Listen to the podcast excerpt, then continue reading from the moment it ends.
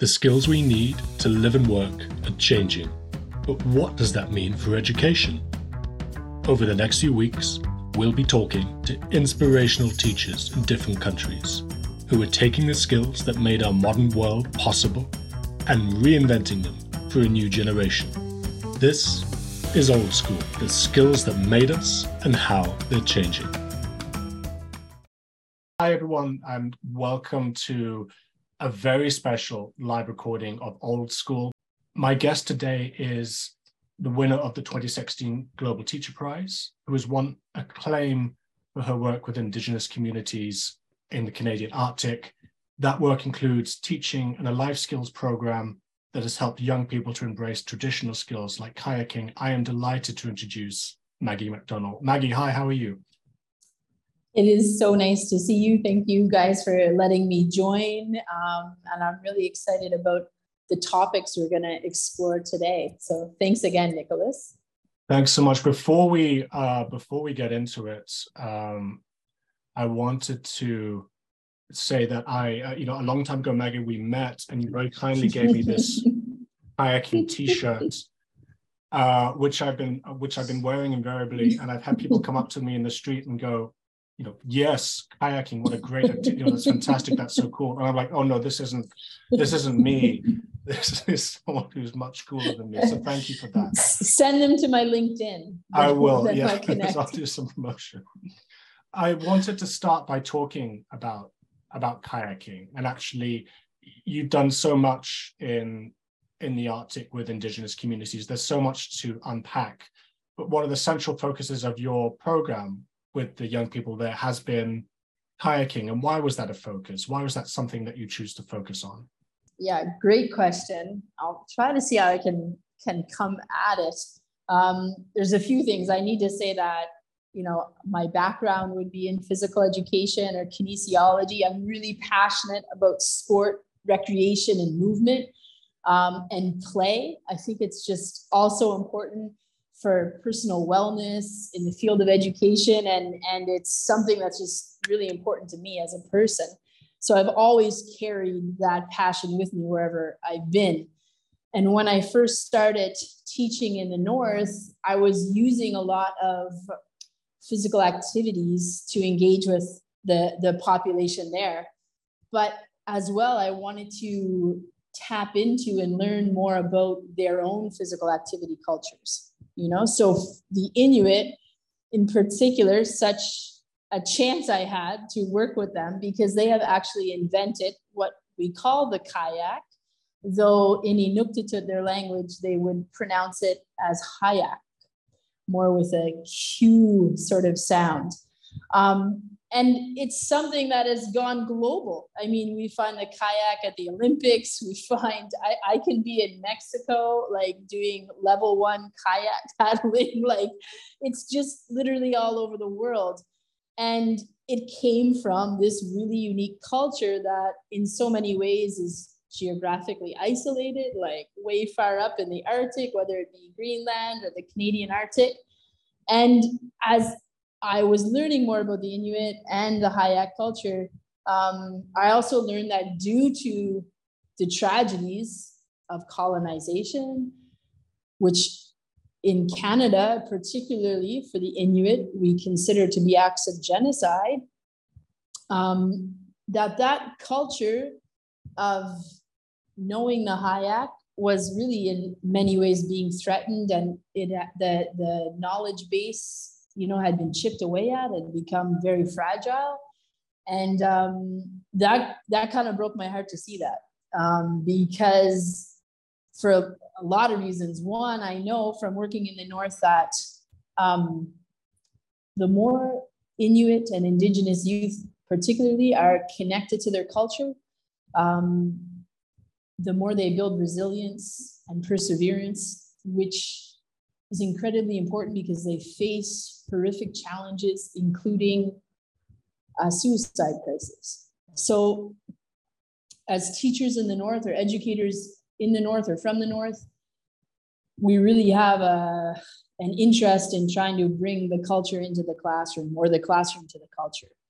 And so, thanks to the Global Teacher Prize, it opened up you know, a window where I could further explore that. Um, so yeah, I have a bias, an own personal bias towards physical activity. The Inuit in particular have this tremendous cultural connection to the qajaq. Um, and for me, when I looked at it, I, I felt that one, it got kids moving and in touch with their bodies. Secondly, it placed them in nature because when you're in a qajaq, you're probably not inside, you're probably on a body of water and you're connecting to the sky, the water, the mountains, the tundra that's around you. And for in, Inuit folks in particular, they're connecting with their culture. So you have these three overlays of like body, health, wellness, connection to nature, connection to culture. And I think when you can work in that zone on a project, that you're really in a special kind of place where wonderful things are going to come out of that, including suicide prevention, you know? Um, so yeah, that's what led me down the qajaq path. I hope that answers the question to some extent. No, very much so. And it's a really interesting point that it is this activity, which is the intersection of so many things of, you know, something that's gone global, but which is so deeply rooted in the North. I'm, I'm you know, I, I, so much I want to ask you, but I, would like to stick with, with Hayaking just for a second. Is there, I mean, not to get too too technical, but what was the difference in the pedagogy? Like you you were teaching, I'm assuming kayaking, but also this was an activity which I must, you know, and forgive me, like if this is completely wrong, but I'm assuming it's been passed down, you know, in that community as well.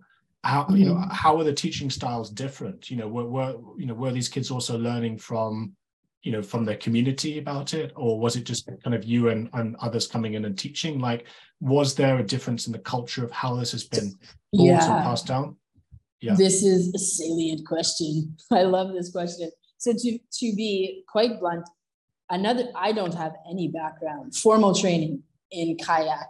Um, i'm not a level three kayak trainer or etc so another reason i I loved to pick this project in particular was it forced me to be the guide on the side because nothing was going to be coming directly from me. I was going to be more facilitating this like educational experience. And so as I first went into it, um, I tried to research uh, and with my community as well, like who here locally can teach us, what's the background, are there are there grandparents that can teach us, et cetera, et cetera. And there were definitely grandparents who had stories uh, about you know memories of being little kids and in the kayak, but they weren't um, physically able to to sort of continue that practice, and they didn't feel at that. Some of them were quite elderly, you know, like well into their 80s and facing some health issues, but they were passionate about it and had some really cool stories, which was motivating. Um, the north, the region where I worked is called Nunavik, and it actually consists of 14 coastal communities. Each community is isolated from another community. So you, you can, they can only be reached either by a flight, which might cost around $2,000, or if you know how to skidoo the tundra for like three days, you can get to the next village. So in some ways, they're like silos of each other too. So you might find that one community actually does has managed to maintain it to some extent. The community that I was in, I think in my decade there, I saw somebody paddling uh, twice, two times. That was it. It was a teenager in a modern built uh, qajaq. Um, so initially we did lean into what I would call the settler community. Um, and I found um, non Inuit instructors, talked to them, explained the situation, if they were going to be open for it. And they were really excited because with, with the kayak.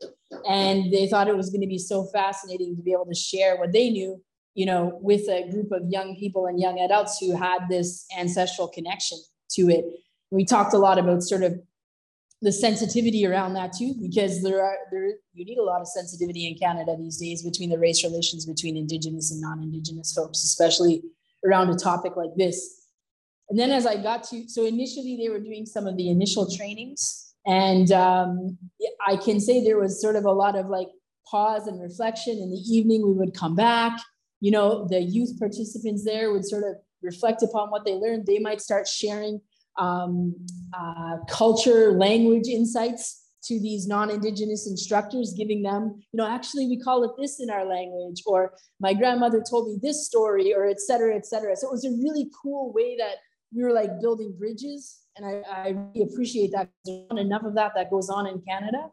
Um, and then as i got more connected to the kayak community i also found um, some of the inuit who are doing it uh, and now there's one in, there's a few in particular.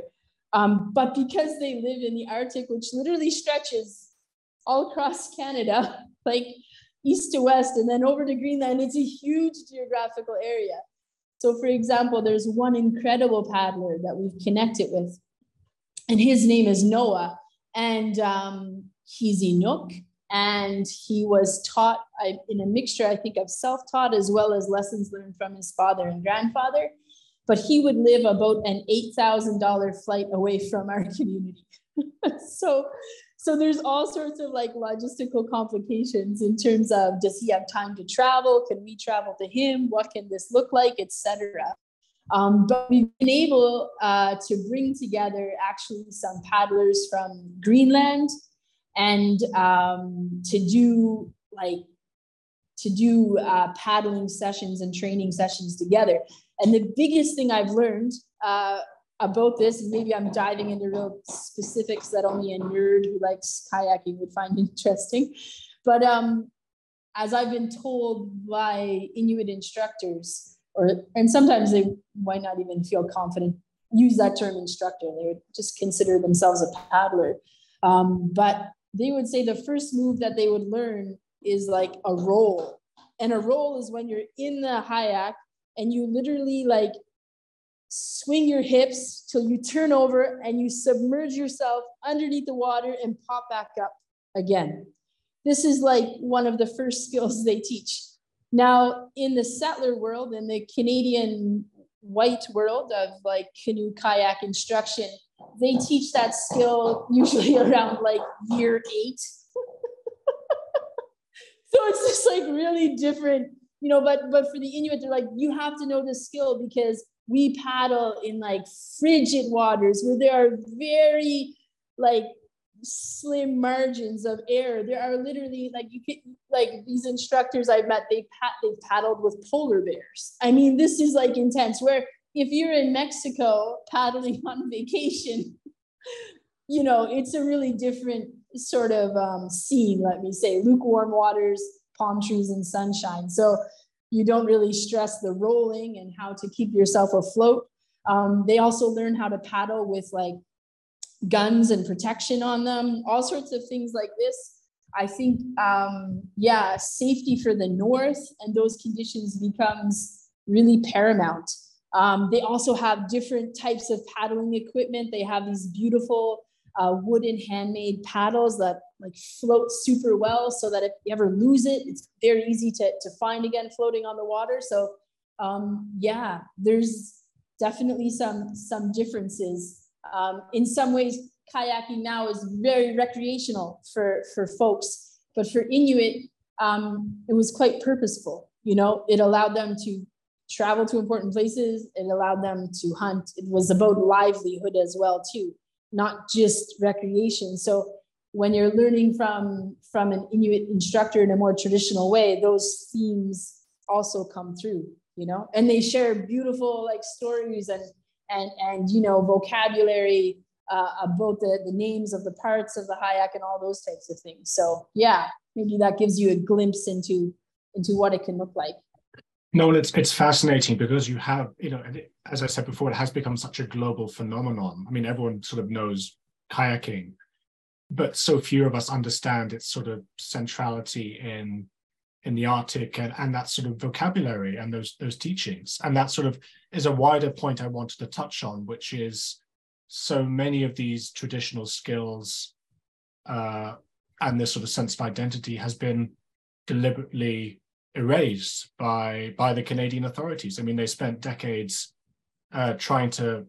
I mean, may, maybe this is editorializing, but sort of effectively wipe out Indigenous communities' sense of identity and culture, including through education, including through the res- the, uh, the, mm-hmm. the residential school system. So I wanted to ask, what has been the impact of these policies on, you know, indigenous communities' traditional knowledge and skilled. I mean, not just kayaking, but more generally. I mean, because these are yeah, it's you know, it's terrible. It's it's scary. It's horrific, and I don't think yet the broader Canadian public. I don't think many of those in decision making powers in the government really have a strong idea of of the legacies that that indigenous people have been left with um, in a in a sense in canada we live between indigenous and non-indigenous folks almost in apartheid like conditions where the canadian government also created this reserve system where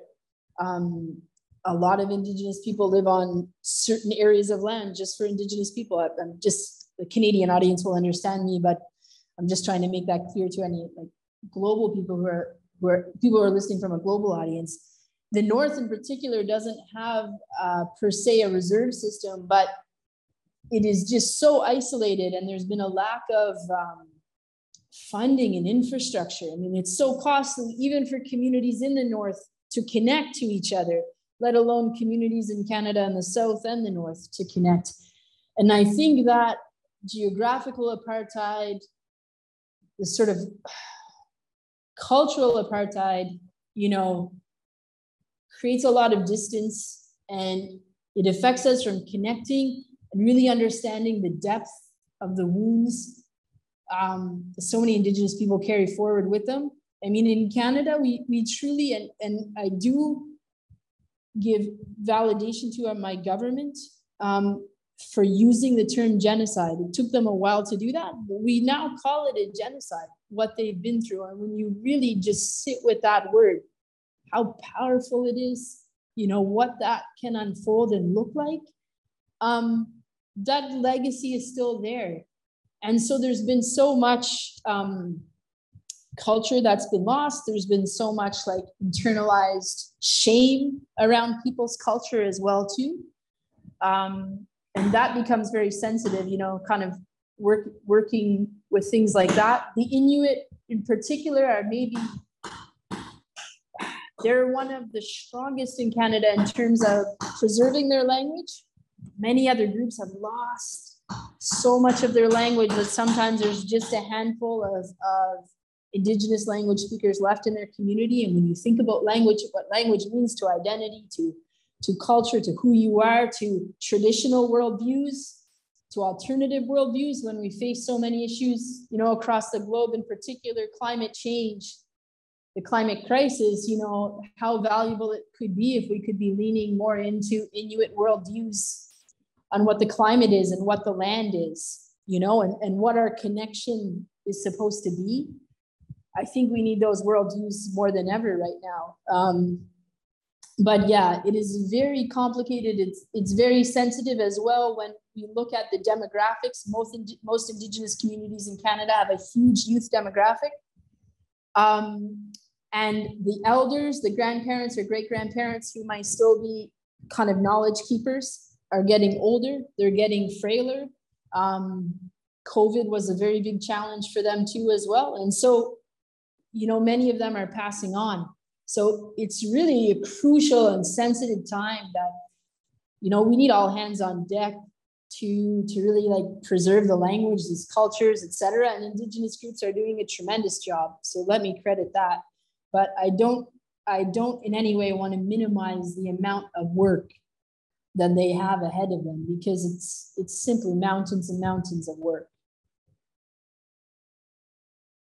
you won the the global student prize uh, sorry the global teacher prize a few years ago and one of the things you did was to share your platform with your students and you you traveled all around the world and talked about you know Tsleil-Waututh and, and you work with the community there but you also brought many of your students with you when you could.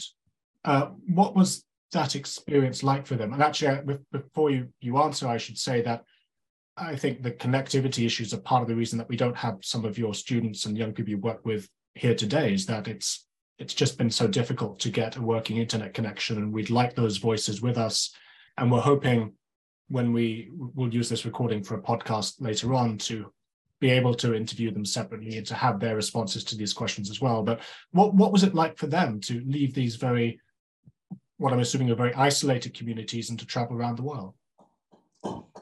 I mean, those were some of the, most priceless, best memories of my time since winning this prize. To be able to share that, I mean, I I felt like some type of guilt, like you know, um, as an outsider to win this award for working with this community, considering our, our histories in Canada. Um, I wanted as much as possible for this platform to generate direct benefits for Inuit youth, my students or former students, or institutions, uh, communities in general, adults, anybody who I could sort of stir the pot up and generate something. I really wanted to look into that and so I and as I was as I was receiving invitations, which I was quite naive to, I didn't know I'd win the prize and get invitations from like Chile, Colombia, you know, Argentina, London, the UN, etc. I'm like, oh my gosh, I, I, I want my students with me. I would approach those organizations, ask them to extend um, an invitation to my students or, or colleagues, and so many of them did warmly. And, and then we would also talk about how can we shape this visit um, so that it has an indigenous content as well and, and what can that look like? And we had just some of the most amazing trips that that are like i mean there's this one trip when i went to to uh, chile and argentina that, that to me was beyond a million dollars you know? And and, um, and i can think of my my this youth I work with, Felix, and I know you're going to talk to him in the future, and how his life has been transformed through these platforms. And I have no doubt that what he's going to do and is is uncountable, you know, type thing. But one time I, I was invited to Chile, Argentina uh, uh on this trip, and I brought my students with me and colleagues with me and I worked with the, the people inviting us to try to indigenize the trip.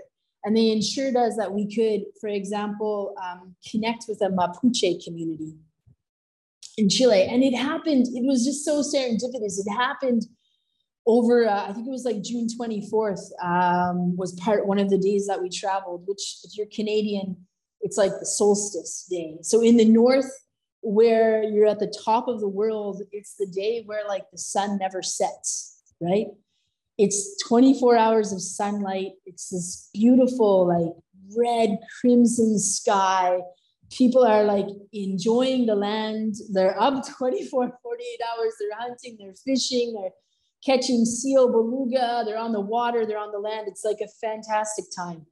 And so we traveled with Inuit at this time from the top of the world, literally down to like you know, the tail of Chile to meet a Mapuche community who was doing a celebration on that day because of course they're also connected to the land as indigenous folks and connected to you know the skies. And and in their world it was like the shortest day of the year because of their location.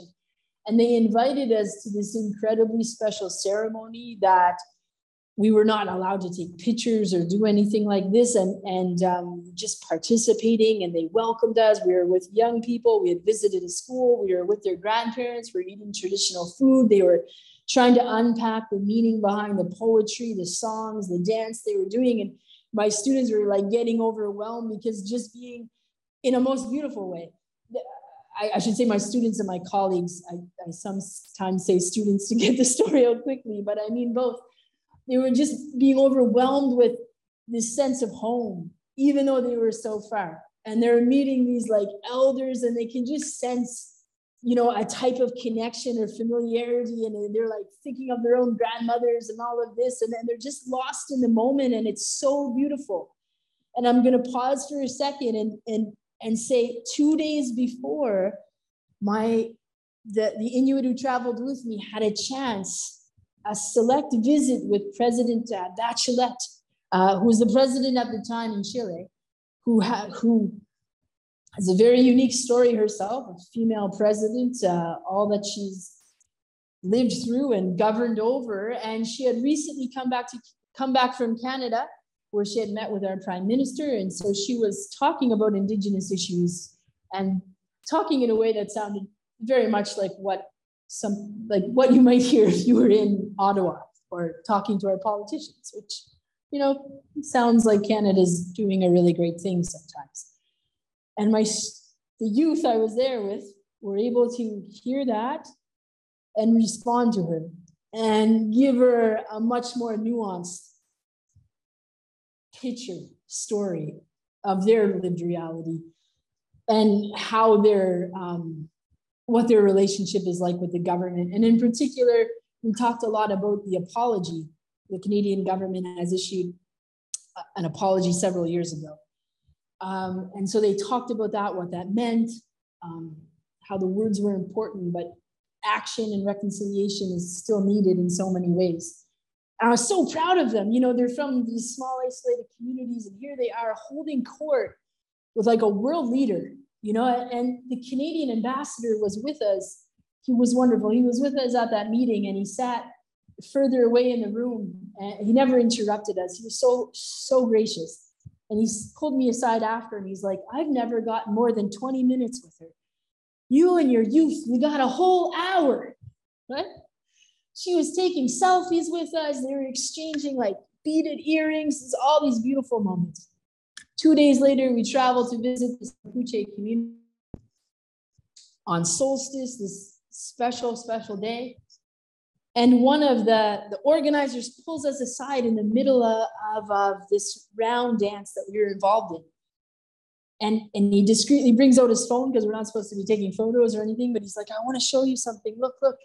And at that moment in the capital city, I think it's Santiago, if I remember everything correctly, the president who we had just met spent two hours, like spent over an hour with and took selfies with, she's on her phone, um, was issuing a national level apology to the Mapuche people.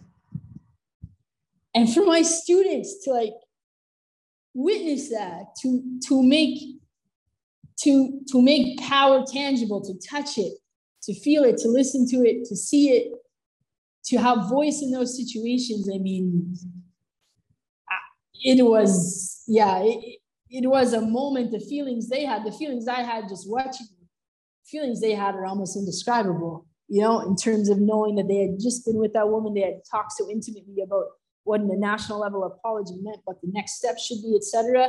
Here they are in an indigenous community having, you know, a once in a lifetime memory and then they get to to know that parallel to this moment this is happening politically you know that was beyond a million dollar moment that that was created because of this platform right? Like it's incredible. I've had um another student felix i know he's, he's you're gonna love talking to him. He loves to talk and he's such a storyteller. I've been able to travel with him to colombia. Again he's been able to do uh, when we went to colombia um, we actually uh, we were hosted again by the Canadian ambassador, and I asked to, to like as I wanted to cultivate this trip um, to make it best for Felix. You know, um, I'm kind of getting used to doing these keynotes, and that's fun for me. But I'm like, what can what can Felix get out of this trip? So I talked to the staff, and I'm like, could he run a workshop at the at the Canadian Embassy in, in Colombia? And they're like, sure, let's bring it on. And so here he is, the only Inuk student at McGill, or one of two, one of Canada's most prestigious universities, just about to graduate in his final year, coming to this home stretch. He's an exemplary young, young person, speaks Inuktitut, English, French, and Spanish. Um, and he goes to Colombia and he delivers a phenomenal workshop to all the professional staff at the Canadian Embassy you know, talking about Indigenous issues in Canada, educating even those Canadian staff who, by all means, should probably know this before taking on that professional role, right?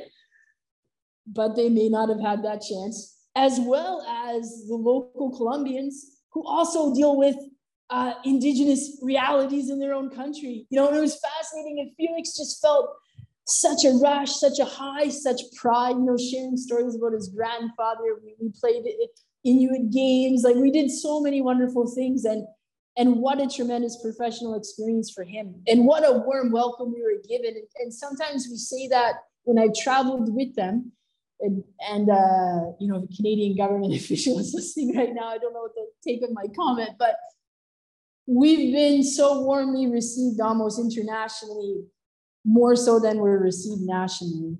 And that means a lot to my students when they go and they're treated. Like we have these phenomenal, almost like red carpet experiences. I don't mean that in terms of like the financial resources, but I mean they're treated so well, you know, and so genuinely and with people who truly authentically want to connect. And it's so important for them. And sometimes um, when we're in Canada, due to the tensions and the race relations, etc., sometimes it's harder to even create, you know, those types of experiences per se. Um, so yeah, it's just been phenomenal. Felix just finished up a fellowship, I believe, if I'm pronouncing it right, it's the Tutti Fratelli Fellowship through the Vatican. He's also on, on the home stretch of another leadership fellowship uh, through the Pathy Foundation in Canada. Um, the amount of doors that have been opened to, to him through the connections to the Global Teacher Prize have been just phenomenal. Again, maybe not in price tag of what these fellowships cost, but they're million dollar plus opportunities in terms of the social capital, in terms of bursting through that glass ceiling that when you grow up in a rural, indigenous, isolated community, just having access to this global network is really challenging. Sorry, you asked me two minute questions and I give you no, I, I, honestly, I could, I could, I, I, mean, I'm, I'm, I'm not blowing smoke. Uh, it's one of the reasons I was really excited about this conversation. I, I really, really enjoy hearing you unpack this and, and just on so many levels. And I'm really interested in your point that in some ways, it's easier to have an impact internationally than it is at the national level. I wanted to circle back to that, but actually we have a, a question from one of our participants, Hina from Big Change, and she has something, a really interesting point that touches on something that we were talking about earlier in the conversation. So she's asking, Hina's asking, what do you think creates a perceived hierarchy between the values of different knowledge systems? Like where does this come from and how can we address this within formal education? I mean, it's just all about the power dynamics. I mean, in so many ways, our education systems have been. I mean, I'm going to say this. I, am currently in Tanzania, uh, where my husband is from, and um, you know, it's undeniable here that the education system is probably a significant legacy of the British education system. You know, that was probably uh, a version of that in the 1920s or 30s, which was full of certain values that British folks had at that point um, that has just slipped into Tanzanian culture, been so present. And um, I think in so many parts of the world that we haven't fully reclaimed um, our education systems to make them so much more rooted in local knowledge um, like they should be. Um, I think it comes down to so much of power systems. I think Canada is still a colonial uh, power in so many ways. Indigenous communities have done amazing things. There is, um, in my province in particular, I can, I, will give an example. There is uh, the Indigenous group are called the Mi'kmaq, and they um, have fought hard to create their own what I'll call school boards. And so they now run their own schools um, in their own communities. Children, I think specifically have the choice to either attend their school locally or they can attend a nearby school, which would be largely in like what I would call a settler community. And um, they're working on it all the time how to truly like indigenous students and so but it takes a lot of work and a lot of time i mean reintroducing a language is a lot of work you know so this experiment that they've done over I, maybe it's been over two decades now is phenomenal but it keeps growing and growing as they gain more and more um, Mi'kmaq speakers now that kids who are the age of five, six, and seven are learning Mi'kmaq at school, that they're being taught by, by Mi'kmaq teachers. Um, it's phenomenal. And we really see a, a movement now in Canada, and I don't know, you know, how to language this globally, but there's a real push from indigenous communities for what we might call on the land learning or land based learning, where we really want to get young people and and connecting to to the land and how all the lessons that can be unpacked from that. But even from my own experience in the north how complicated it is to do those types of things when we inherit these education systems that that have bells going every 45 minutes. And you're supposed to switch class. And and if you're on a seal hunt um, you you just can't expect the seal to come in that 45 minute window. You know there's this really big disconnect. Um, so it really takes um, you know and i can even argue the, the effect insurance systems have had on schools I, i've had plenty of headaches with school administrators in canada who preach you know a child-centered education system and and preach cross cultural sensitivity and supposedly are supporting um, you know this indigenous worldview project that we're working on. Yet uh, you know when it comes to the fact that we'll be taking them on the land or on the water all of a sudden there's very uh, mega multi-million dollar insurance policies and you know our trips get canceled or delayed or etc and so there's a lot of like systemic racism still there that needs to be overturned and unpacked and looked at. And and the reason the world views are are not be you know why we're not changing these hegemonies i think largely is because the world views that indigenous people have they they still have very little social cultural and political power you know so changing that is very difficult. That was a great question. I probably didn't answer it like a PhD should, but those are some of the initial thoughts rumbling through my head. There is being great work done, but I mean, you know, arguably, is it being done in sort of a neoliberal lens or is it being done in a social radical lens? And it'll be interesting, I, I hope, when we put this out as a podcast to get Felix's take on it as well. Uh, because I, I think you'd be interested. And I mean, I'm interested also because the world has co-opted so much of Inuit culture, right? Like kayaking is a global phenomenon. Like, and in a sense, it is interesting that you have people going to indigenous peoples and going, well, lesson one is this.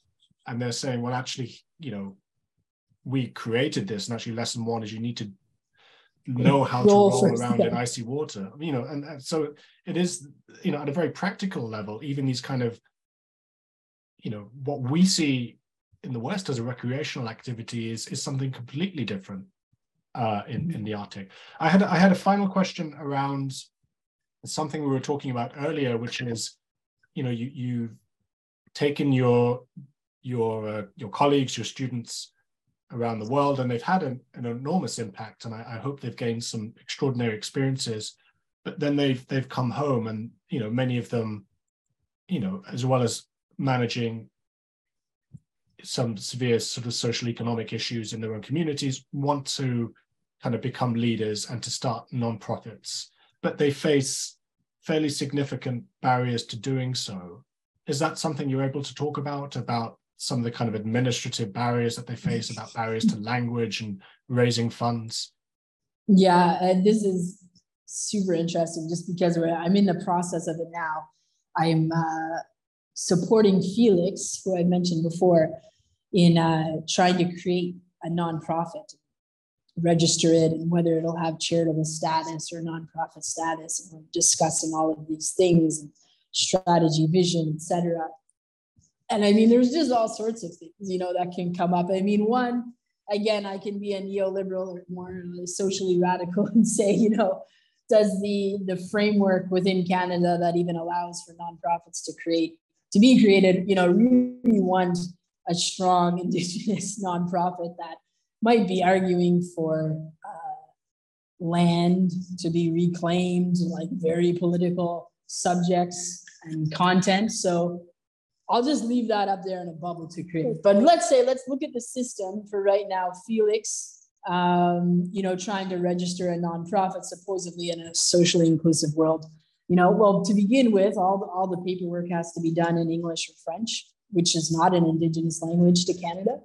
Um, and the level of um, of literacy, I believe that you need for this type of paperwork to be an administrator at a nonprofit in Canada, for your accounting, for your report writing, for uh, you know your liaisons and communications is really at the undergraduate or master's sort of level. A lot of it in written communication too.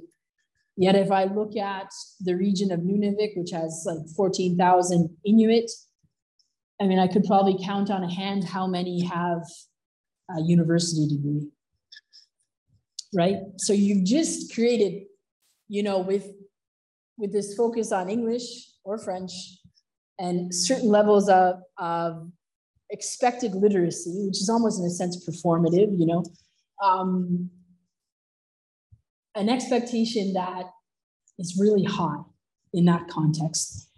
And you haven't allowed for their lived experience a way for that to be demonstrated you know, in, in setting that up and registering it or, or, or connecting. If I look at the landscape of the North again, we are largely in the digital divide, you know. Um, thankfully, Starlink is coming to some of the communities, and I think it's going to be quite fascinating as that story unfolds. But we're in the digital darkness. You know, I, I often was working up there and I couldn't even open up an attachment that would come through in an email, you know. Um, many communities don't even have banks at all, right? So where do you keep the money? Um, you can't access online banking because you don't have access to the internet yet. Um, to fly to southern cities to be able to access banks or internet, etc., costs thousands and thousands of dollars because the government has, maybe purposely, underfunded in, in the transportation infrastructure right? Um, if I look at the donor landscape in Canada and I look at the main, you know, big families that are known for their philanthropic work, etc., um, none of them have a physical presence in the Arctic. None of them, right? And I doubt that many of them even have a dedicated staff or liaison um, dedicated to, to connecting with Arctic communities um, and a travel budget to allow them, at least if they're not going to be physically present full time, to like visit, you know, quarterly throughout the year. Um, and then on top of that, we always have to remember there's tremendous like apartheid, uh, very tense race relations as well, tremendous amounts of issues around trust, you know, and you created a system where an Inuk like Felix you know, who's a critical thinker, who is aware of power dynamics from his own lived experience through studying at, at you know, postgraduate levels at McGill University and through these fellowships and etc. And, you know, in many ways, where he comes from a family lineage of 15,000 years in the Arctic and his land and culture and language has been taken from him.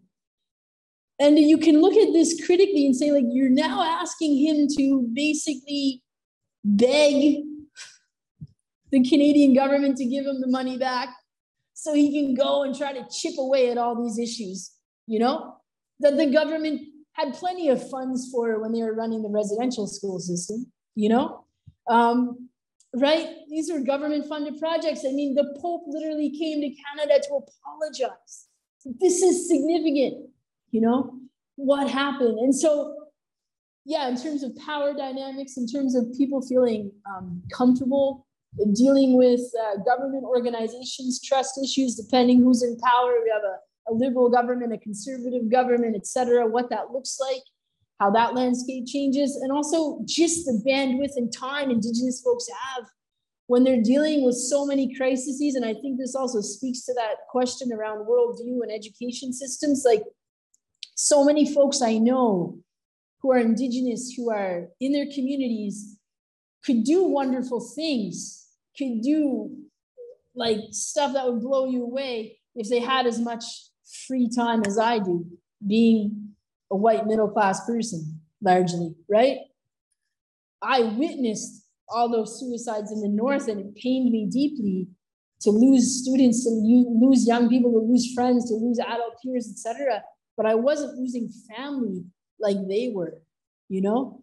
And this is a tremendous um, burden on their time and their energy and their overall health and wellness, you know, to both, how do I say, plug all the leaking holes, to put band aids on all the wounds, and then also try to address structural issues from a constant place of disadvantage. In a system that marginalizes them and says, you've got to be an expert code switcher to even get into the system just so you can ask for money to solve some of the issues that the system created. That may not sound very hopeful, but I am just trying to lay out like these are real challenges that are there that folks are persevering through, but they're very real. No, and I, I think it speaks just to the systemic level of violence and discrimination the, these communities have experienced for so long. Um, but I think, you know, knowing you and and hearing about your incredible students, it's clear that there is also so much hope and that there's such a groundswell of of want from these communities for a better life. Um, and I, I, you know, I I take heart from that as well, and from those inspirational experiences you described a little earlier on, where they can go around the world and move people and have an impact. You know, that their voices are really sorely needed actually in this sort of international community, which is dominated by, well, people like us, right? Like we need their voices now more than ever. Mm. Um, I'm, I'm conscious of time and I, have I've got to wrap this up, but Maggie, just enormous thanks for taking the time to, to speak with us today. Um, I've really really enjoyed the opportunity to speak with you about this. And I, I, encourage everyone who's listening or who is watching the show to go and check out Maggie's work online, and uh, she'll be able to point you to other resources as well. So huge thanks to you, Maggie, for your time today, and thanks also to our uh, our partner, uh, the Learning Planet Alliance, as well, uh, for the opportunity and the platform. But uh, on behalf of myself and the Varkey Foundation and everyone huge thanks. And uh, uh, please do check out the episode when it's up. Maggie, thank you so much. Thank you. Thank you. I'm on LinkedIn, as is Felix. Thank you, Maggie. Okay, thank you so much, everyone. Take care. See you again. Thank you so much for listening to today's episode. Old School is produced by the Varkey Foundation, a global education charity working to ensure that every child has a good teacher. Please join us next week for another inspirational story.